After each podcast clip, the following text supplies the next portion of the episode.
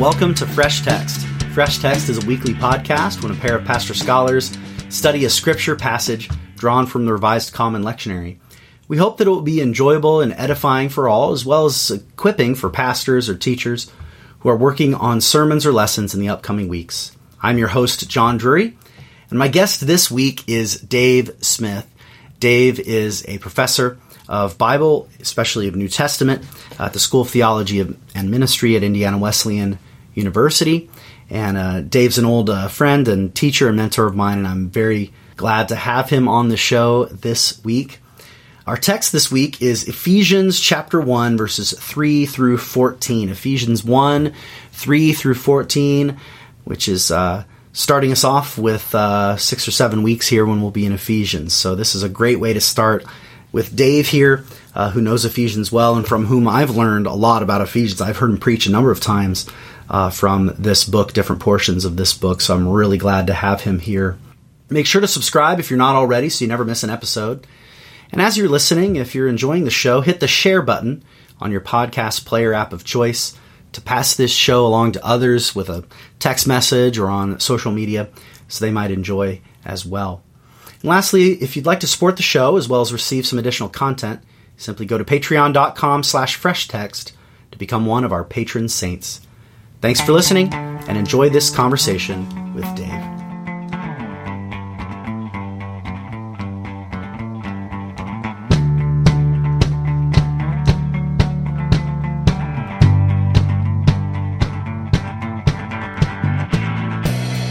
NIV, Ephesians 1 3 through 14. Praise be to the God and Father of our Lord Jesus Christ, who has blessed us in the heavenly realms with every spiritual blessing in Christ. For he chose us in him before the creation of the world to be holy and blameless in his sight. In love, he predestined us for adoption to sonship through Jesus Christ in accordance with his pleasure and will, to the praise of his glorious grace, which he has freely given us in the one he loves. In him we have redemption through his blood, the forgiveness of sins, in accordance with the riches of God's grace that he lavished on us. With all wisdom and understanding, he has made known to us the mystery of his will according to his good pleasure in which he purposed in Christ to be put in effect when the times reach their fulfillment, to bring unity to all things in heaven and on earth under Christ. In him we were also chosen, having been predestined according to the plan of him who works out everything in conformity with the purpose of his will, in order that we, who are the first to put our hope in Christ, might be for the praise of his glory. And you also were included in Christ when you heard the message of truth, the gospel of your salvation.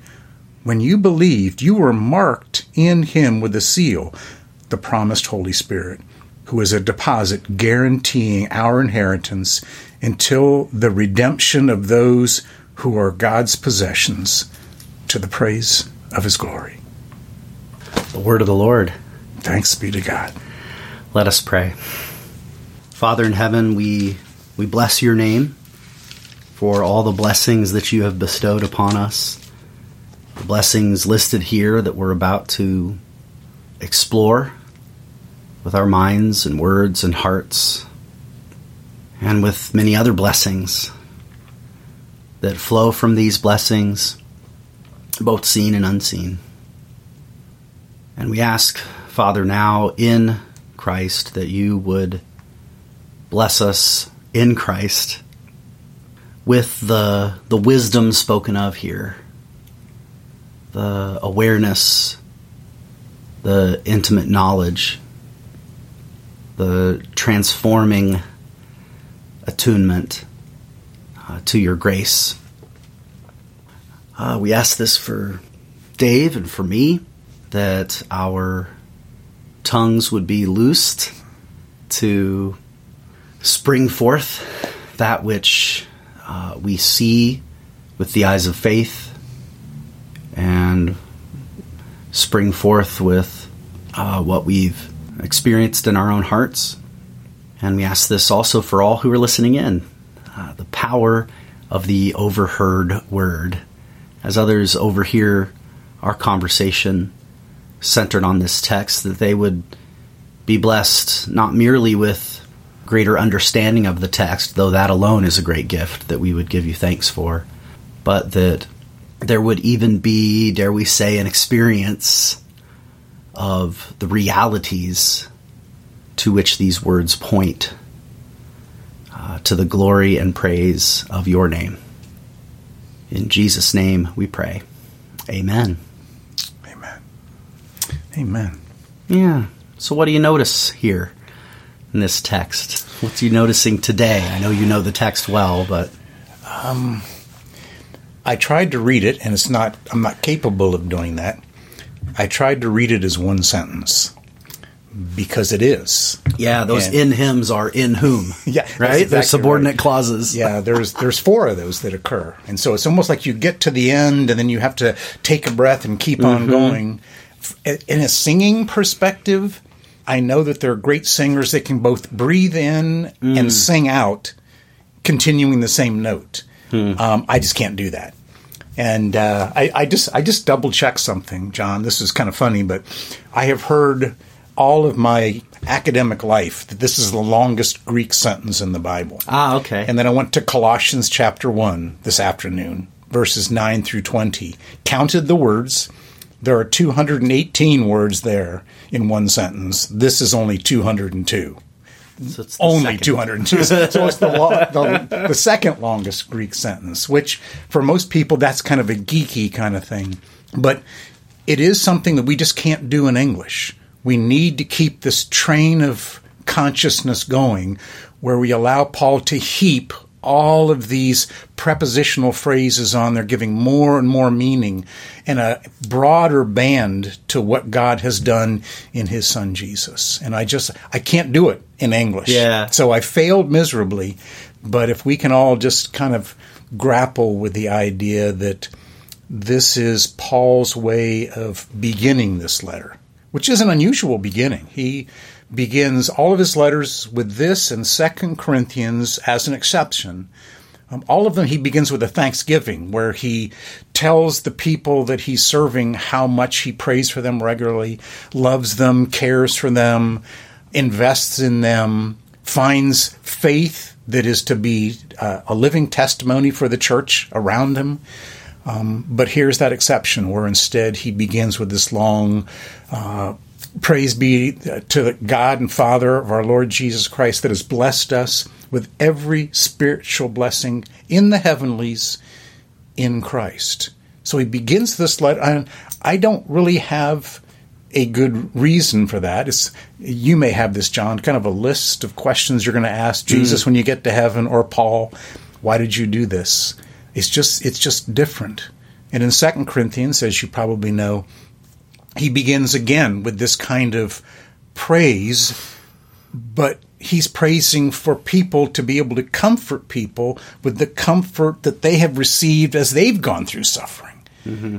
And so, Second Corinthians is a book of suffering, and uh, the book of Ephesians is a book of the glory of God, and we see it as it begins here. So that's that's kind of my thir- first thought that just jumps into mm. my hmm. head. Yeah, and well, you mentioned the it's a it's a Greek geek point, yeah. but it, it it's not only that as you indicated, because there's something about the piling on, as you called it, the piling on of yeah. prepositions, which is the piling on of of praise, mm-hmm. right? It's it's oh, and one more thing, one more thing I remembered. I grew up watching. Uh, Columbo. Oh yeah, you know, and he'd he's walking fall. out. oh, one more thing. yeah. With his cigar in his hand, you know, and it's like that a little. Oh, and this. Oh, and this. Yeah. But all yeah. anchored in that original statement of being blessed in Christ, and then it's in whom, in whom, in whom. Yeah. So it, it maybe this is maybe I'm falling back into mere Greek geeking, but I'll risk it. it, keeps the, the the agent of these verbs as as the God and Father. Yeah. Right. So yeah. so God the Father doesn't fall into the background as the one who sent, and then Jesus does things. It's the God and Father as the the one he's the subject of so many of these verbs Right. with with the Messiah Jesus as the one in whom this takes place, which then has all these double meanings. Yeah, I noticed the NIV. Yeah. Yeah, I noticed some of the the NIV, you, and you can translate in as you know, with by or with through. The, it sometimes has those meanings. Although I have a little preference for repeating the in every time because in has the ambiguity of is it the place where this is happening? Is it the the instrument through which it's happening? Is it kind of happening to him first and then it trickles down to us? And it's kind of I don't know. Yes, it's like kind of all those Yeah. things at once. Yeah. Christ is never set aside. He's always the the locus, um, the location, the means, the power, the mediator. To use the language from First Timothy, the one mediator Right.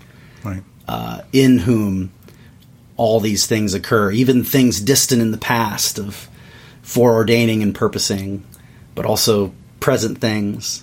Yeah, we have- implicitly the things to come as well. We have one subject, God, and one main verb in this whole thing. Mm-hmm. Oh, He- really? He chose us. Yeah. The the, the rest. true. The rest the rest are are subordinate participles. clauses. Yeah. Yeah. Oh, and they're participles. Yeah. That's right. So all of a sudden you, you see, okay, this is a sentence about the work that God the Father did as he chose us. So we, we can talk we can talk about this from a predestination standpoint. We can talk about this from a prevenient grace perspective. But uh, this is so. If if we have, um, uh, as you well know, I spend most of my time with eighteen to twenty two year olds, and identity is their biggest issue. You know, who am I? I, I don't know who I, they haven't. That has not been totally fashioned yet. But this is such a great passage for them that whether it be, as I said, prevenient grace, predestination, you are chosen. Mm-hmm. You are not just a random blip somewhere that is unconcerned, and everything about you is now being revealed through Jesus. And then it's not, you know, it's in Ephesians chapter 2 where we find out that we have actually been raised and seat with him Yeah. in the heavenly places. Oh wow! If you don't if you don't find a good identity there, um, you're not looking hard enough. Yeah, that's why the ident- the in matters. It seems It- to me it does. because an identity, there's a stability uh, Hmm. about the identity that's being offered here. Nothing wrong with the word through, but if we were to just have our identity say through Christ, we might think of, in English, the word through at least, we might think of Christ as By means teaching of- us yeah, or yeah, or has yeah. provided or through his death and resurrection the the books of you know the, the heavenly books have been cooked and now we have God as our father as if it's kind of this transaction in the past Yeah. as opposed to this perfect reality that has been from eternity enacted in time and being still lived out every hmm. day for hmm. us right? So the language of in keeps the relation keeps Christ at the the center of the identity permanently Yeah, it does. Uh, you, you just kind of set off some bells in my head. It, it does occur 11 times. This, this in Christ, in Him, um, occurs 11 times in verses 3 through 14. wow So that that is a huge marker. So let me can, can I um, Please. talk to you about a conversation I had with somebody recently. So I always like it when you do something deep interpretive in the word and then in short order get a chance to use it. Um, Yeah. for, for God's glory. So I'm I'm going through Paul's letters and counting the number of times where we are invited to welcome Christ into our hearts. Because when I, when I was a uh, a new believer, that's what I was saying. Once you pray to ask God, ask Christ into your heart? That occurs five times in Paul's letters. Okay. Then I did the real geeky thing, which was to read back through and read the number of times that God, through Jesus and the Holy Spirit, invites us into the triune community. yeah 165 times. and so Ephesians is kind of laying out that agenda saying, yep, yep, it's good theology to ask Jesus to, and this, this is Ephesians, to dwell in your heart through faith. Right, yeah, that's It's the only time in Ephesians where that Right. comes. But 165 times God welcomes us into his triune community. Hmm. Um, I think Ephesians is laying that out. If you want your identity, it's in Christ. I bet that number would be significantly lower if we pulled Ephesians out of the canon, right? It might be one of the higher ranks, It is. right? It is. Yeah, I would say it, it's if there's a book, I mean, 11. Romans Romans is a great book for Pauline theology, but it's somewhat truncated. It's not all. It is redemptive theology, but uh, Ephesians is really about your understanding of ecclesiology in the church. What does the church look everything. like? We are in Him. Romans is longer because it's an argument. I mean, Ephesians doesn't really make a lot of arguments, if any. It doesn't. Uh, Which might be one. I mean, this is this is a different kind of geeking. This is historical, critical geeking, literary critic geeking. But you wonder. You mentioned how this is a different. It's a different way of opening a mm-hmm. letter, and that would seem to fit with the possibility that this was maybe of a more circular letter. You don't. You, Right. We have a little less, especially compared to Galatians or some of these other books. We have a little less info on the people he's writing to. And honestly, if if a letter was being written, say, you know, to to be handed around all of Asia Minor, or who knows, all over the Mediterranean Sea, you know, maybe it's a late letter. He was kind of, hey, could you just write us a general letter that we could, could I that you could take with me to, you know, Timothy or whoever was asking for, you know, and and I'm not saying that's the case. I'm saying just as a thought experiment. Well, if you don't have a specific audience in mind, well, you just start talking about God, and, and you could just see Paul just kind of, just these words just kind of flowing from his mouth, and so you get that bigger picture Correct. of the theology. Yeah, there's not individual names in it like you find in Yeah. Corinthians and Romans and First and Second Timothy and, and Titus. And am I It- correct? it- there, there are some manuscripts that have two of Ephesus missing. Yeah, in in, in in line one where it says uh, uh, Paul, an apostle of Christ Jesus, to the to, by the will of God to the to the saints, uh, the ones being in Ephesus. That in Ephesus, there there is in some manuscripts a blank place there, mean- almost as if you would think it could be written to the church. Now we're in Marion, Indiana, to College Wesleyan Church in Marion, Indiana. Yeah, And that's significant because I, I don't think we have, with any of other Paul's letters, do we have that kind of manuscript factor? No, no. So I think that's significant, especially because we're going to be in Ephesians now for the summer for about six, seven weeks. So this is the, for our listeners, if regular listeners, we hope you all are regular listeners, or if not, this is your chance to start fresh with a new series. This is the first episode then. So to have that in the back of our minds, uh, just as a you know, it, it invites us. Of course, I believe all of Paul's letters are for us, but some of them are for us through another Right. community, and so using our best imagination slash historical knowledge to using our knowledge and imagination to to hear the other side of the phone call, the phone as it were. Helps us make sense of what Paul's doing. What's the beauty is here, you kind of don't need to do that. I mean, you do, you, you have to understand the times, but there's not, he's not addressing, you know, uh, maybe a, a one specific or a cl- or or or like a letter the Corinthians. He's clearly responding to a letter from them. So Right. there's specific issues he's walking through, and then his theology just kind of peeks out in little one one liners. You know, you you, you discern it, and that's really important because we get to see the theology applied. Right. But here we get to just see the theology in its mode of worship and praise. Yeah. That's a, that's a, I mean, the the important point of Ephesians is often when you're reading through Paul's letters, one of the questions I ask students as you're going through, begin to identify what are the problems that Paul is solving. Um, and when you read through Ephesians, it's almost like he, he's not solving problems; he is declaring praise. He is talking about what Christ has done. The problem that he's solving is actually bringing together two very diverse groups. Yeah. Jews and Gentiles are now one. So oneness and what the church looks like as it lives out that oneness is the only problem being solved. really and that's kind of just a general problem in early christianity rather than Right.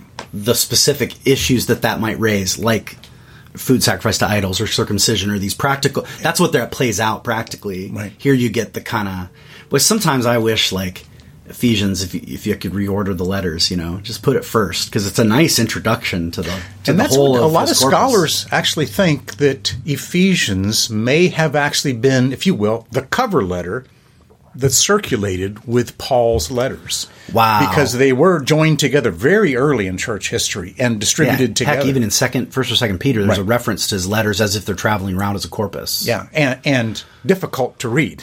also mentioned. yeah, you said we can't do this in English. You're really not supposed to do it in Greek either. I mean, it's a little long. That's it's right. a little That's right. excessive. That's right. but can, can I play off something you said? It just kind of dawned on me as we were thinking about that. You mentioned earlier Columbo. Mm-hmm. And something about the show Columbo. If anybody ever watched Columbo, now I, I, I encourage you to go on Netflix and go back and watch the first couple of episodes of it. It was always told backwards. Yeah. In all problem solving, you always get all the facts little bit by little bit, and then at the very end, there's this surprise. Columbo, you as the viewer, Opening scene. get the get, the get exactly what happened, Yep. and then it's Columbo solving it. So th- this this praise. This is what the world looks like. I'm giving you the answer at the beginning, He does. and now watch it be played out in life. Oh, that's really good. That's really good. Let's take a break there and come back and explore some more.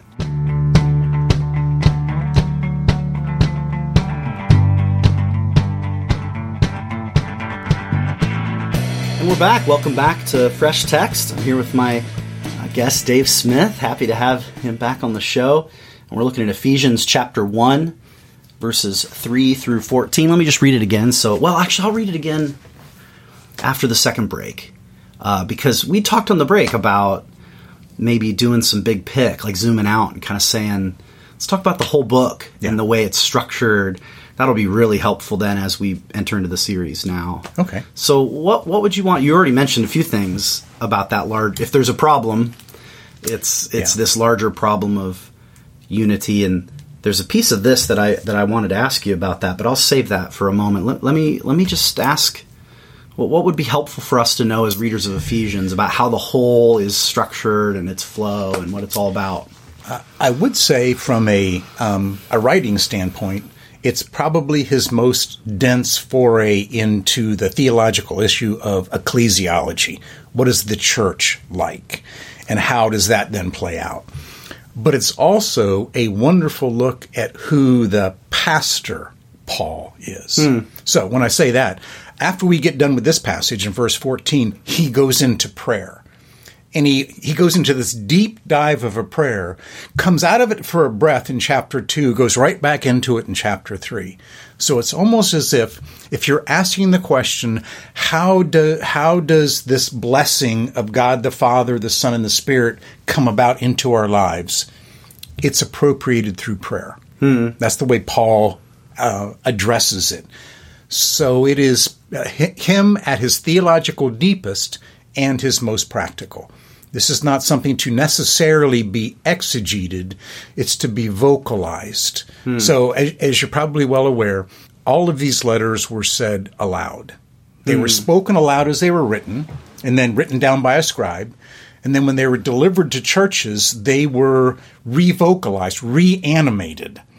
And so I can't imagine somebody uh, reading through the first three chapters and not doing it from their knees as they're trying to, if you will, reanimate the the voice of the Apostle Paul praying for this church. And so that's a great first three chapters. That's what this is about. It is about how we pray, how Jesus um, in John 17, for example, prayed the church into existence. I pray that they would be one, Father, as you and I are one. And that's a theme in the book of Ephesians. Again, there is one God and one Father, one Lord, one baptism, uh, one faith. You can almost hear the prayer of Jesus in John chapter 17 be engaged in the life of the church. And then chapter 4 begins this mighty, if you will, therefore. Paul says, Therefore, I, a, a slave of Christ Jesus, call you to live a life worthy of the life to which you have been called. So there's this major shift between praise and thanksgiving and prayer that takes place in 1, 2, and 3 then the therefore this is the way you should live this out in christian community it's just beautiful cause and effect Yeah, and that presses on four through six. Right. Almost exactly half and half. It's one of his more well crafted letters Yeah. in terms of proportion. Right. You know, it's and about it, and 50 it, and it ends with this. I mean, if you've ever been part of a vacation Bible school, a VBS, I am sure that at some point in your life you have learned about the armor of God. Mm-hmm. Whether it's been acted out, whether you had a, you know, some sort of backdrop to, to the performance of that, but you saw what a soldier looked like. That, I believe, is really the climax of the book. Hmm. It is identifying who your enemy is. Your enemy, if you're a Jew, your enemy is not a Gentile. Hmm. And if you're a Gentile, your enemy is not a Jew. You are one in Christ. If you don't like it, tough, because that's what it's going to be like in heaven. And I'm showing you what it looks like on earth. The only enemy we have is identified in chapter 6 as the evil one. We do not fight against flesh and blood, but against principalities and powers in high places. Is that uh, the truth that's being laid out in chapters 1, 2, and 3 is the reality of the world. And the lie is what's laid out in chapter 6. And the problem is, we too often in our churches today, we believe a lie. We have other adversaries that have we that we have designed, whether it's culture, whether it's uh, a Democrat if you're a Republican or a Republican if you're a Democrat. It's political, it's ideological. No, the only enemy you have is the evil one. And when we get that story straight, all of a sudden we can then go back and reread Ephesians and go, ah, this is not my friend. This is my brother. This is my sister. I'm going to spend all eternity with. I need to nourish that relationship, and the best way that we can do that is through prayer. So that's Ephesians 1, 2, and 3. And then all of a sudden, chapter 4 how do I live worthy of the calling that God has voiced into my ear? Gentleness, forgiveness, grace, love, endurance, compassion. All these things that he lays out are not just ethical commands that any Roman would have heard. This is what the kingdom of God looks like. Yeah, and all that uh, fighting spirit that you're directing on each other, he's telling, that has its place, but it's it's in the armor of God against the principalities and powers in high places. Which, like you write, I I see that in the kind of inclusio at the end from the beginning, because here it's saying, here's what's really going on. Pull back the veil. It's quasi apocalyptic in the heavens. This is what has already happened. It's not just you will be in heaven with these people in some sense you already are because because your head the head of the body is at the right hand of the father and um, you He's are drawing in him all things together yes, in him. under him as their head right, Right. yeah Powerful, so then powerful. yeah so it's really his enemy that we're facing and we're just part of his body his his people. That's that's that's really really powerful. That that's a great sort of overview thematically and structurally of the whole book of ephesians. If i may ask you uh, a couple questions then kind of coming back to this text if i may thinking about that well already mentioned from verse 3 the, the in the heavenly places as that uh, that connection. But uh, there were two things. One was you just mentioned it. There was a NIV made an interesting word choice for this strange verb in ten, verse ten, where it says, uh, Summed up all things, is that? "Yeah, mm-hmm. mm-hmm. anakephalaiosasthai," right? That's a mouthful. Yeah, it is. Mm-hmm. To put all things under under their head, Yeah, right? Something yeah, like that, right? Recapitulation, I believe, is how is where this that term that cla- that's a sort of early church concept. Mm-hmm, Recapitulation. That would be a way to translate this. Ana as re and cap in recapitulation. Cap is head, capital, a heading. So, uh-huh. and this is kefal. Uh, so, I don't know. Would you be willing to just say anything about that? I, I, bring anything into unity. I don't know. I didn't. No, I feel like no. that's. I've got ESV out here. That sounds like evangelicals afraid of. Well, it is. It is trying to It's not just blend unity. together Yeah. um, the themes of the book because unity is a key theme in the in the book of Ephesians. So I can see how there could have been scholars sitting in a room saying, "How are we going to put?" And don't forget, the NIV was translated for eighth graders. So how can we help? committee. eighth- yeah, yeah, yeah, yeah. so, um, but it is a huge. It, it's almost a. if there is such a thing, a middle point breath where Paul's taking a breath, kind of closing out verse 10 before he re engages again in 11 through Mm-hmm. 14. But uh, where he sums all these things together, brings together everything in the universe. Um, I'm not sure that I would even have words to be able to express it. Yeah. But I'll just put it this way. Often when I think about the work of Jesus on the cross, going to the empty tomb and being raised from the dead and ascending to heaven, all, all of these things, the whole thing. becoming what it means for Christ to die for our sins, we think way too small. Um, we, we we think, okay, um, he has forgiven me for our, my sins so that I can live a life forgiven, be as moral as I can, and then go to heaven when I die. That is way too small when we find out that he has done all of this. And much of that is redemption that's not just vertical between me and God.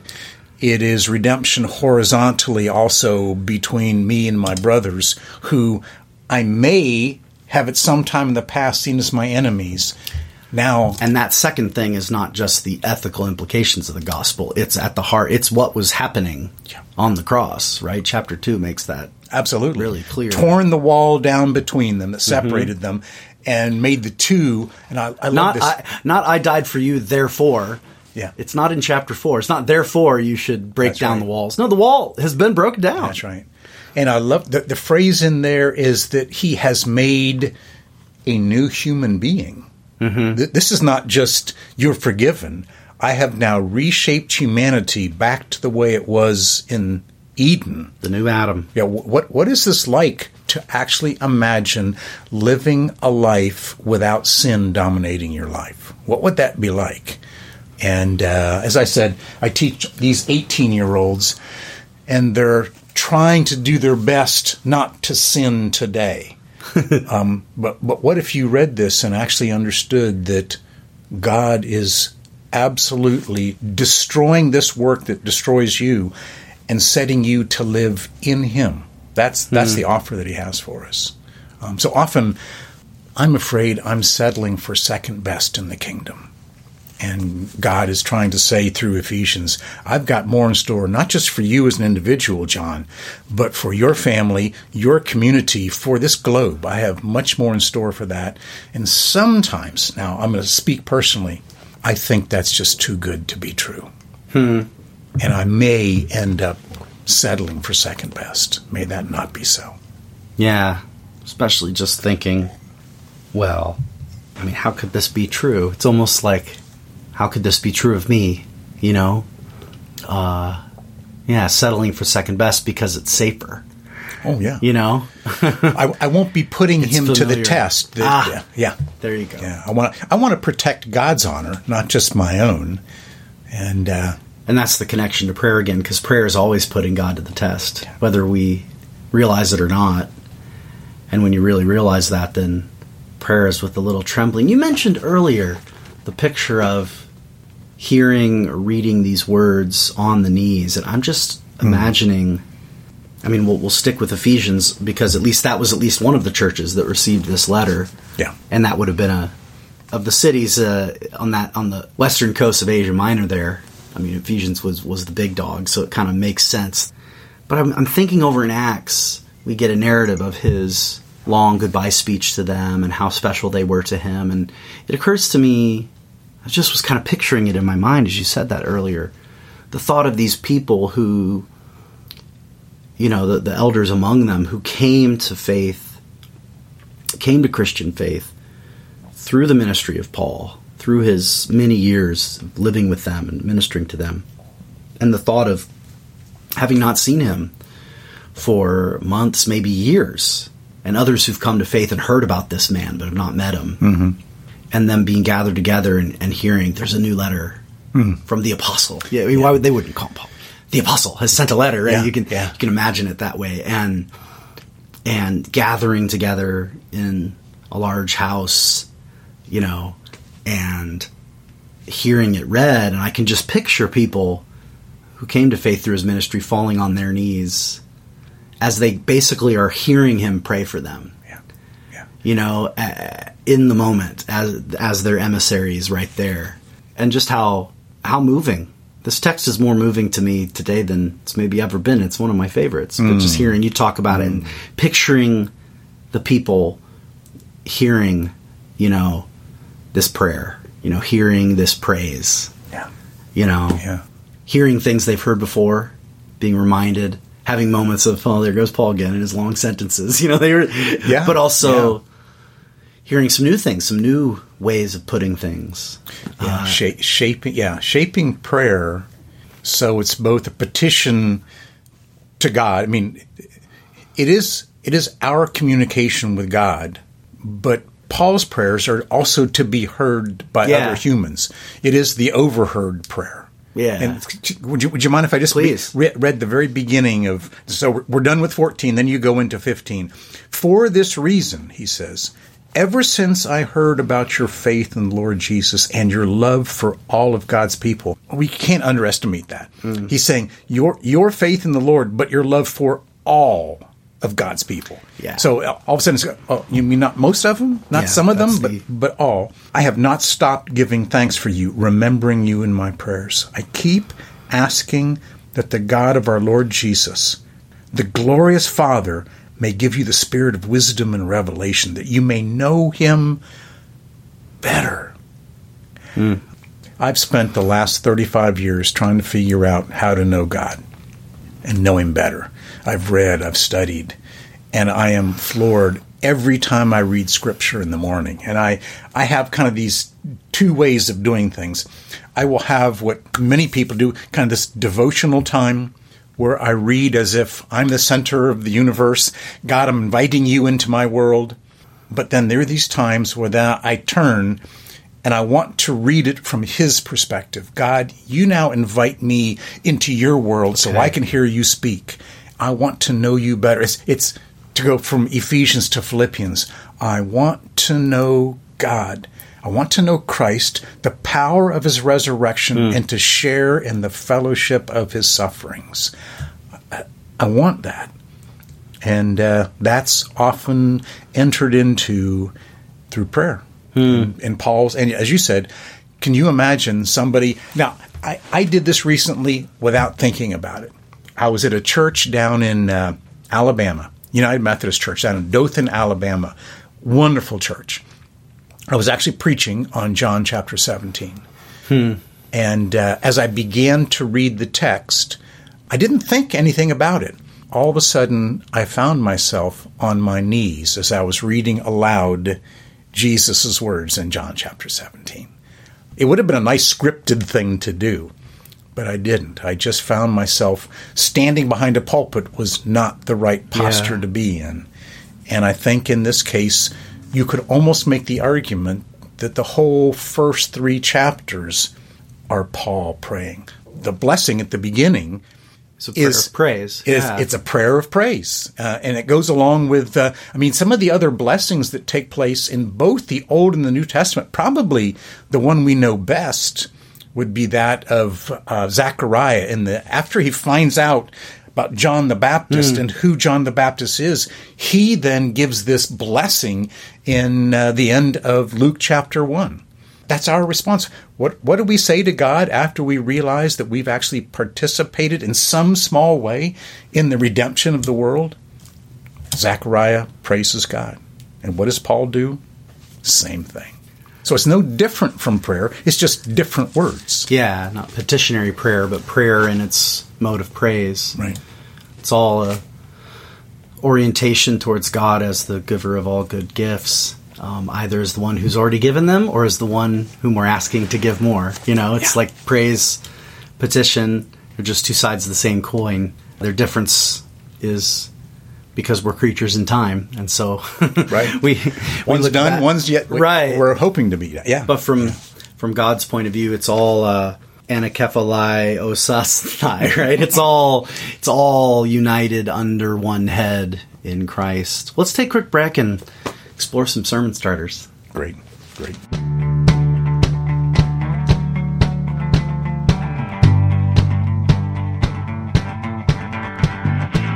And we're back. Welcome back to Fresh Text. I'm here with my guest, Dave Smith, and we're looking at Ephesians chapter 1, verses 3 through 14. Let me just read it one more time, uh, just to get it fresh back in our minds and our listeners' ears, and then explore some sermon starters. So, blessed be the God and Father of our Lord Jesus Messiah, who has blessed us in the Messiah with every spiritual blessing in heavenly places. Just as he chose or elected us, I like elected better, even as he elected us in him before the founding of the world to be ourselves holy and blameless before him. In love, he predestined us for adoption as sons through Jesus, Messiah, according to the purpose of his will, to the praise of the glory of his grace, with which he has blessed us in the beloved, in whom we have redemption through his blood, the forgiveness of our trespasses, according to the riches of his grace, which he graced upon us in all wisdom and insight making known to us the mystery of his will according to his purpose, which he set forth in the Messiah as a plan for the fullness of time, recapitulating all things in him, things in heaven and things on earth, in whom we have obtained an inheritance, having been predestined according to the purpose of him who works all things according to the counsel of his will, so that we who were the first to hope in the Messiah might be to the praise of his glory, in whom also you, when you heard the word of truth, the gospel of salvation, your salvation, in whom also you believed and were sealed with the promise of the Spirit, who is the guarantee of our inheritance until we acquire possession of it to the praise of his glory. The word of the Lord. Thanks be to God. I tried to get a one sentence by, but I still couldn't. I still would lose it in the oh. subordinate clauses. But uh, yeah, so let's explore some sermon starters. If you were, I, I know you. I'm sure you've. I think I've even heard you preach on this text before. But uh, if you were uh, asked to come preach on this text, uh, maybe at the last minute filling in, so we're like, okay, let's. Where will we start? You know, yeah. or if you were wanted to offer advice to others who are preaching or teaching on this text, what what would be your jumping off point? We could start at the end. We could start with the altar call. We can start with the yeah. illustration. Yeah. We can yeah. start with the theme. It really doesn't matter, but because sermons don't start at the beginning of the sermon, as we all know. No, like, so, no, no. So how would you get started, or recommend others might get started? I think I might. I mean, I, I, I just you, you triggered something in your mentioning about Columbo that I think I might actually begin with an episode of Columbo and just kind of talk okay, now we're, we're going to get the uh, criminal and we're going to get the crime known up front. And then the rest of the book is about solving that. Mm-hmm. And so here, in, instead, what we have is the hero. Here we have the description of what God looks like in Christ, and then we are sealed in that through the Holy Spirit. So we get all three pre- people of the the Holy Trinity mm-hmm. in these first uh, few verses. That's well, a yeah, great place starts to start. with Father and ends with Spirit. Right. I missed that. That's right. It's so obvious now that you mention it. um, uh, or, or I might actually start with uh, verse three that just says, you know, blessed be our God and Father of our Lord Jesus Christ, who has blessed us with every spiritual blessings in the heavenlies in Christ. Now, you know, I'll sound kind of uh, um, structural for a minute. But the word order there is important. Oh, it it's is. interesting. It the, is. the repetition. Yeah.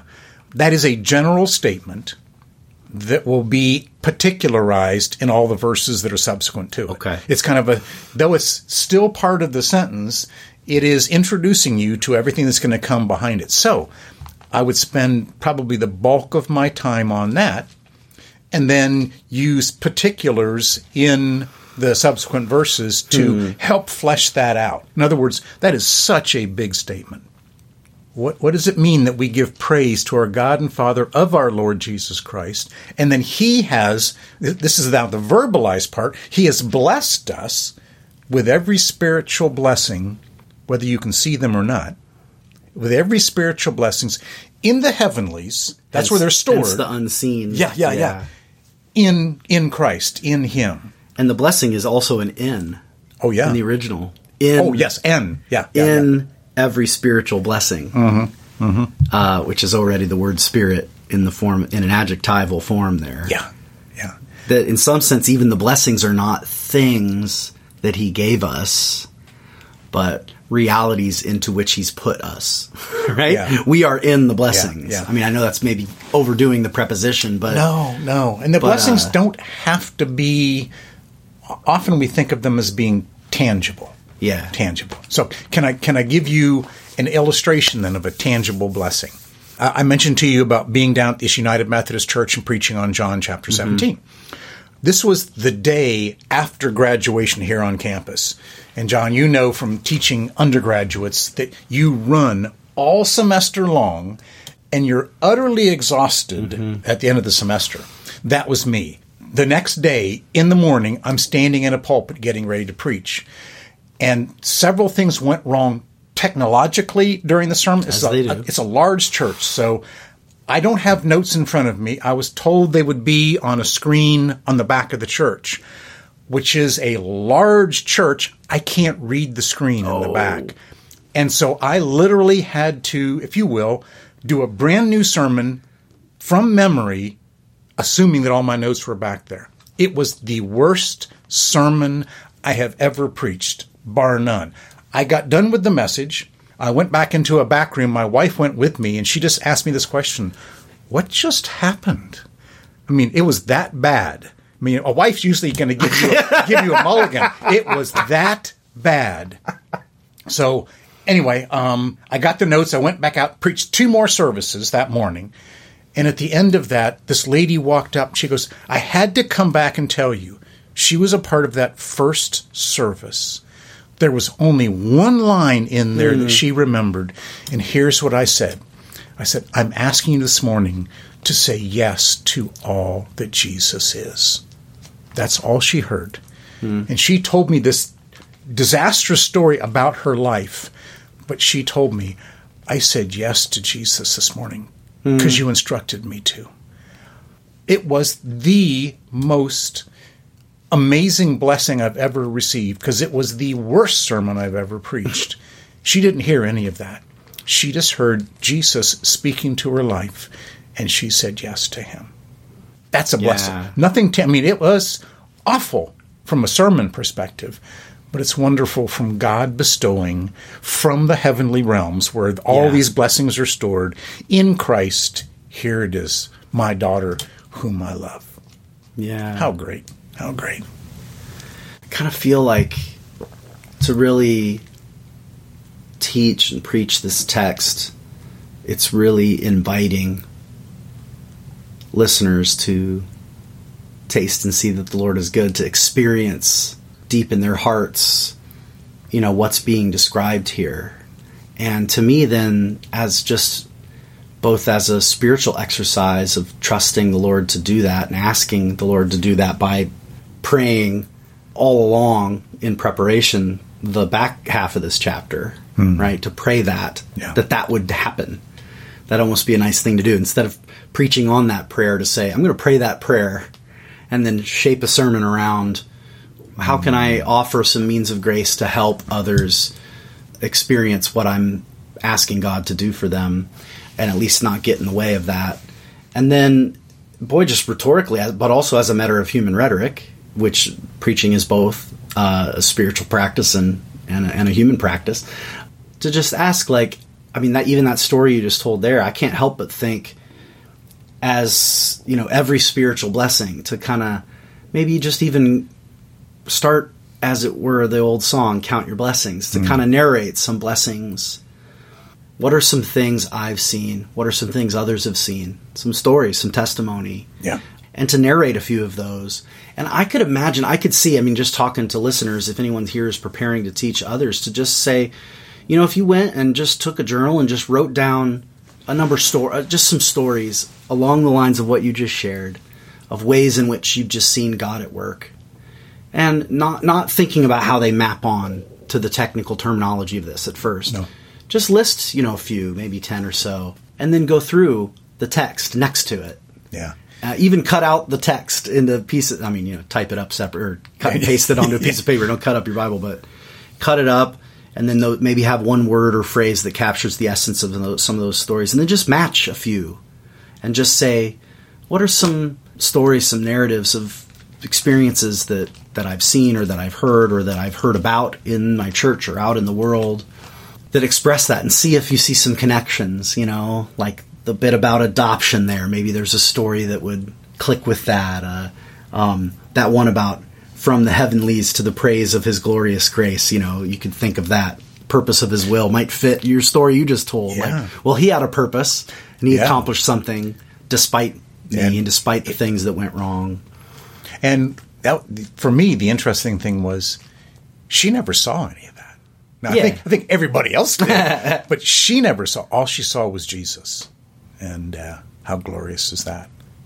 Yeah, Yeah, and then even in all those stories to like, and maybe the culmination could be, or the penultimate moment could be to tell a moment of a story in Christ's own life, his death and resurrection, something that kind of indicates that's where this has taken place and locked it in.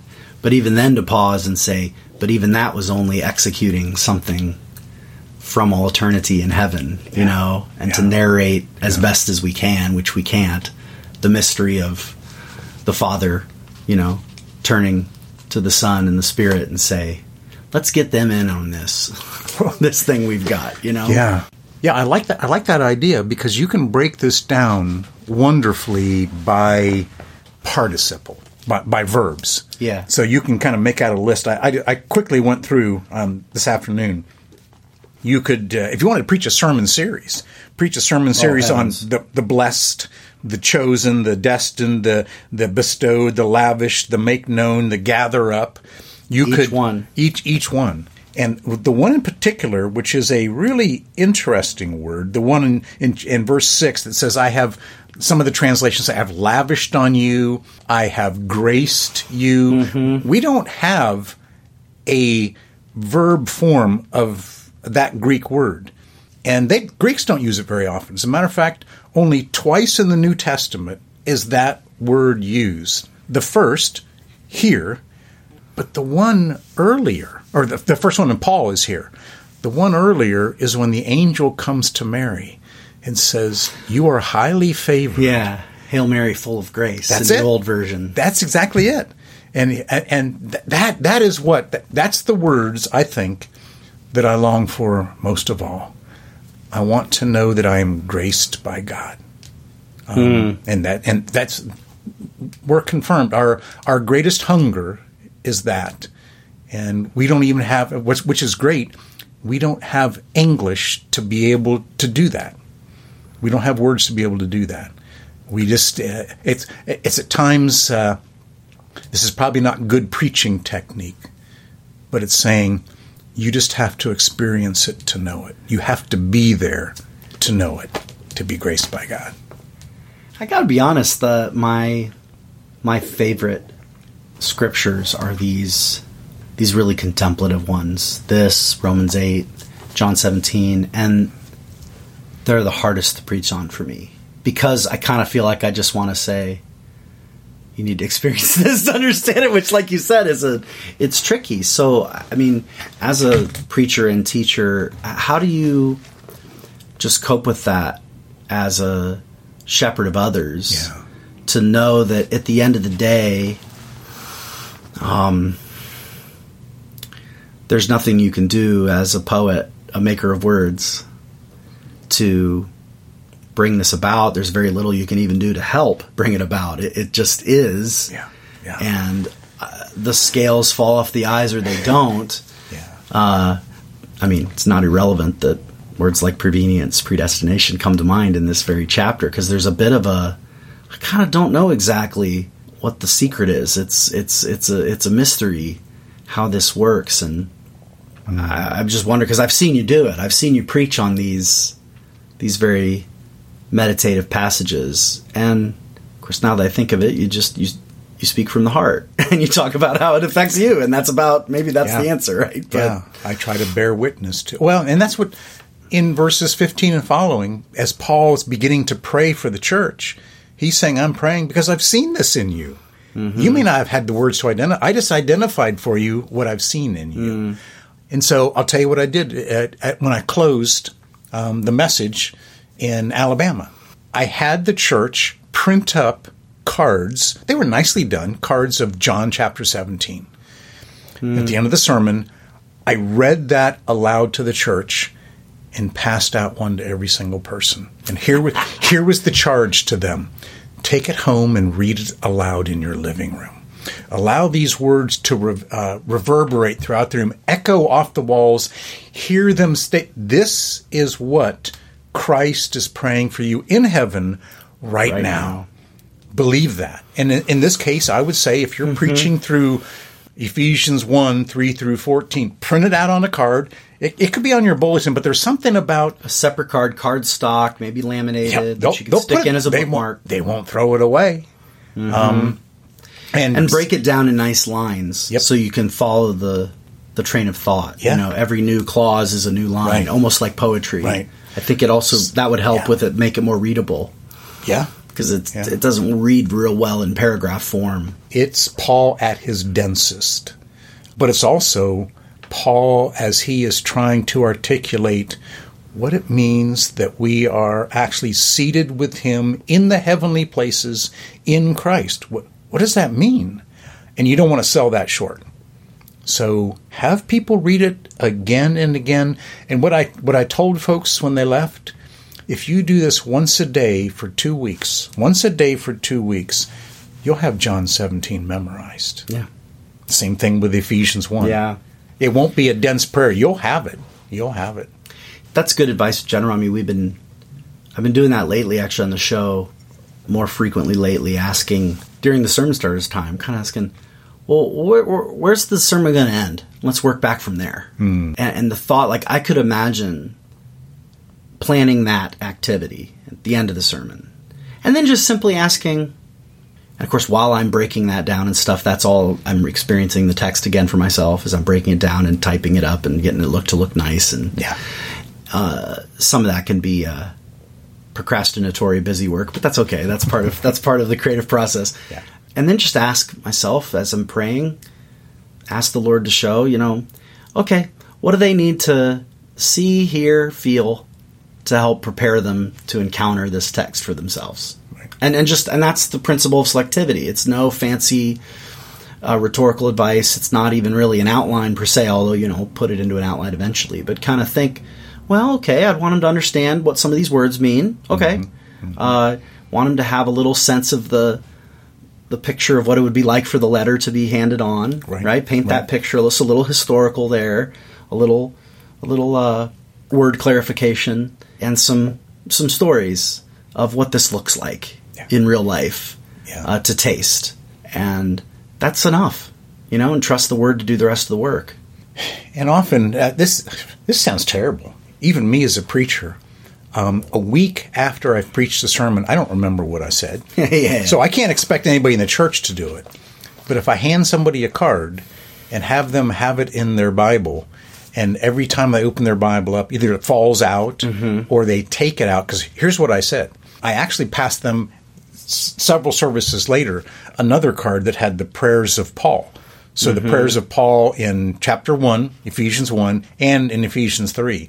And I said, since he's asking you, asking God himself to open up our minds so we might be able to understand his wisdom and discernment. That's what we're asking God to do. Mm-hmm. Read that aloud before you read your Bible. Yeah, They may time. not remember my words at all, but every time they read the word, take out these words of Paul and read them aloud. That is their way of declaring, if you will, evil one, get behind me because I'm talking to Jesus right now. And so Ephesians will reverberate again and again. They won't remember a word that I said. I don't want them to. I want them to remember Paul's words. Yeah, that's good stuff. Well, it's my prayer too for all those listening in. Thanks so much, Dave, for giving an hour of your time uh, and, and sharing your heart with us. And I'll just say now, as always, thanks to all our listeners for listening in and getting the word out about the show. Thanks so much. Thanks to Todd and Eric for the production work behind the scenes. Can't imagine doing this without them. Thanks to Tom Adamson for donating the theme music. And uh, thanks to our patron saints who support the show. Uh, if you want to look into ways to support the show and get some extra content, go to patreon.com slash fresh text. Yeah, with that we say, have a good preach and a great week. Bye bye.